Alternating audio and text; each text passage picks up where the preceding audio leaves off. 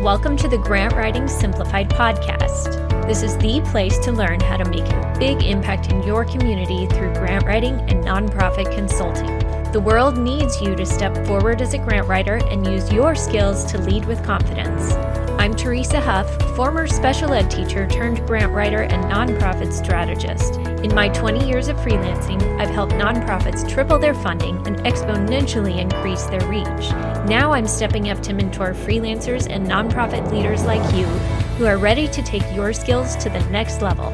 It's time to get intentional about your vision so you can create lasting change in your community. Learn the skills and strategies you need to become the grant writer the world needs. Let's do this. Hey friends, welcome back. Are you ready to unleash your skills to make a massive impact? Then let's get you on the fast track. The Fast Track to Grant Writer is a 90-day VIP small group coaching experience where you'll learn how to be the go-to grant writer in your community. This is everything the books won't tell you. It's a combination of go-at-your-own-pace learning and individualized support and accountability from me and other like-minded grant writers. Seriously, it's like Miracle-Gro for grant writers. Let's fast-track your income and your impact in 2022. You can start today at teresahuff.com/VIP. The last couple of weeks, we've been talking about challenge questions to ask yourself and also some things to consider before you set any goals. You can go back and catch those in episodes 73 and 74. There are some things you really need to think about before you jump into goal setting. Today, I want to share with you an article from Fast Company. I've kind of been rolling it around in my mind ever since I read it. The article is called Rethinking Constraints as a Catalyst for Innovation. And the headline says, "Constraints force us to get crystal clear about the problem we're solving." This concept has really been on my mind the last couple of weeks, especially as we've been a couple of years now into a pandemic, a lot of changes, a lot of unknowns. And I got to thinking about this, of how true it is. And maybe we don't fully appreciate the value of constraints sometimes. I mean, think about it. Remember back in college when you just remembered the night before a term paper or a big assignment was due? Somehow you pulled it together and you managed to get it done in time. Or if someone texts and says, "Hey, I'm going to drop by your house in 5 minutes while I'm in the neighborhood," you magically have the energy to tidy up real quick before they get there. So those constraints can really force us to take focused action and redetermine our priorities in a way that we wouldn't have otherwise. However, constraints can also be frustrating, especially in the nonprofit world. I get that. We're often short on time, money, staff, and other types of resources. And with grant writers, sometimes there's a lack of information available. We're trying to communicate with the organization to get the data we need. We're trying to write within word count limits. And let me tell you, those word counts have made me a much better writer all around. As painful as they are sometimes, I have learned to make every character count. Not just every word, but sometimes it really comes down to a space. You can go back to episode 16 if you want some really specific examples. In the blog post there, I give you a chart showing you how you can really focus on writing tight. But because of constraints, we learn to adapt more quickly when we have to. As these last couple of years have shown us, we've been forced to, so we roll with it. Those confines force us to look for more creative solutions and explore alternatives that we wouldn't have otherwise even considered. The thing about constraints is they bring us to a sort of crossroads. It's almost a crisis of decision.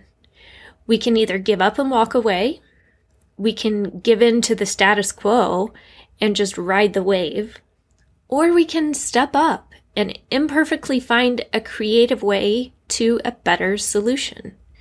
We can make imperfect progress and go much further because of it.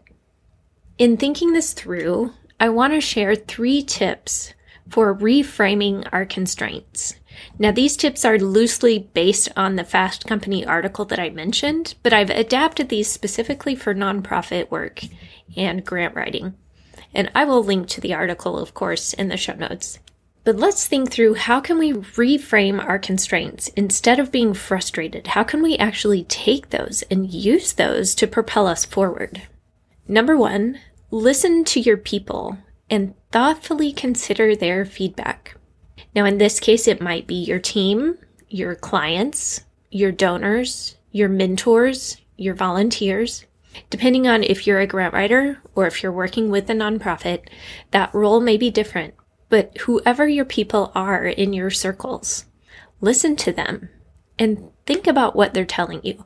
Not just in and out of, oh, that won't work, or no, we can't do that anymore. But really take some time to reflect, to sit with those concepts, to sit with the ideas, to look for patterns and themes in the feedback they're giving you. Look for the frustrations. How can you solve some of the problems? And how you can use that to creatively come up with new ideas. Number two, leverage your resources. Most grant writers and nonprofits are sitting on a goldmine of resources that they don't even realize. And this is why I'm so passionate about helping people in the fast track to grant writer and also working with nonprofits in strategy calls. Because when we start digging into this in our calls, they are always amazed at what's right in front of them. I mean, I do the same thing. Sometimes we just need a mirror to reflect things back to us. We might know 90% of what we're capable of or the resources we have, but it's connecting those dots that really makes the difference in stepping it up. I was on a strategy call this week with a nonprofit leader. She was telling me about some of the constraints, and she didn't know of anyone to talk to help tap into her network. Then she was telling me about some of their programs and some of the people who had been involved. And I said, do you hear what you just said? Do you hear who is coming to these meetings and who's involved with these programs? You have an amazing network right in front of you. She just hadn't considered it in that way. She hadn't looked at it as an asset that she could actually use of people who already care about their mission deeply and would want to help promote it. Number three, where can you prioritize, eliminate, offload, or redesign? Where can you prioritize, eliminate, offload, or redesign? In other words, think about what's your path of highest impact, and then what's a distraction that keeps you from making as much of an impact. By prioritizing, you can figure out what things can you eliminate, what things can you offload to someone else that you don't need to be doing, and offloading may also mean setting up a process or a tech system to be able to outsource that work. I talked about this back in episode 63, where I challenge you to look at your systems and where can you offload to a system? Where can you hire a system to help you with your work? The hard part about this question of prioritize, eliminate, offload, or redesign is that we can often have lots of good things in front of us, but sometimes we have to let go of some of the good in order to really focus on the great and grow more exponentially. That's called strategic abandonment, and it takes courage, and it's hard, but it's well worth the process. It's a refinement. It's not perfect. It's not an exact science. It's like grant writing. It's a combination of an art and a science, but we need a mix of both. Constraints can feel like a drain or a drag sometimes. They're not ideal, and they usually aren't what we would have chosen for ourselves or for our organization.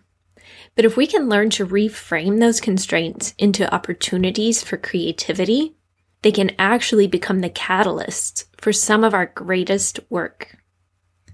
Where do you feel constrained right now in your life or your work or your goals? And how can you reframe those constraints as an opportunity to innovate? Sometimes those containers are actually helpful because they set some parameters that we can challenge, but we can also define how we want to move forward and how we want to improve in spite of those constraints. If you're ready to explore this further, head to teresahuff.com/quiz and take my free quiz, Do You Have What It Takes to Be a Grant Writer? People are always surprised at how many skills they already have for grant writing, and the distance isn't nearly as far as they thought. Let's help you figure out how you can use your constraints to your advantage so you can help change your world. All right, friends, I wanted to give you that food for thought this week. I'd love to hear your thoughts and feedback about it. So connect with me over on LinkedIn. Come find me there and let's continue the conversation. Have a great week, and I'll see you next time.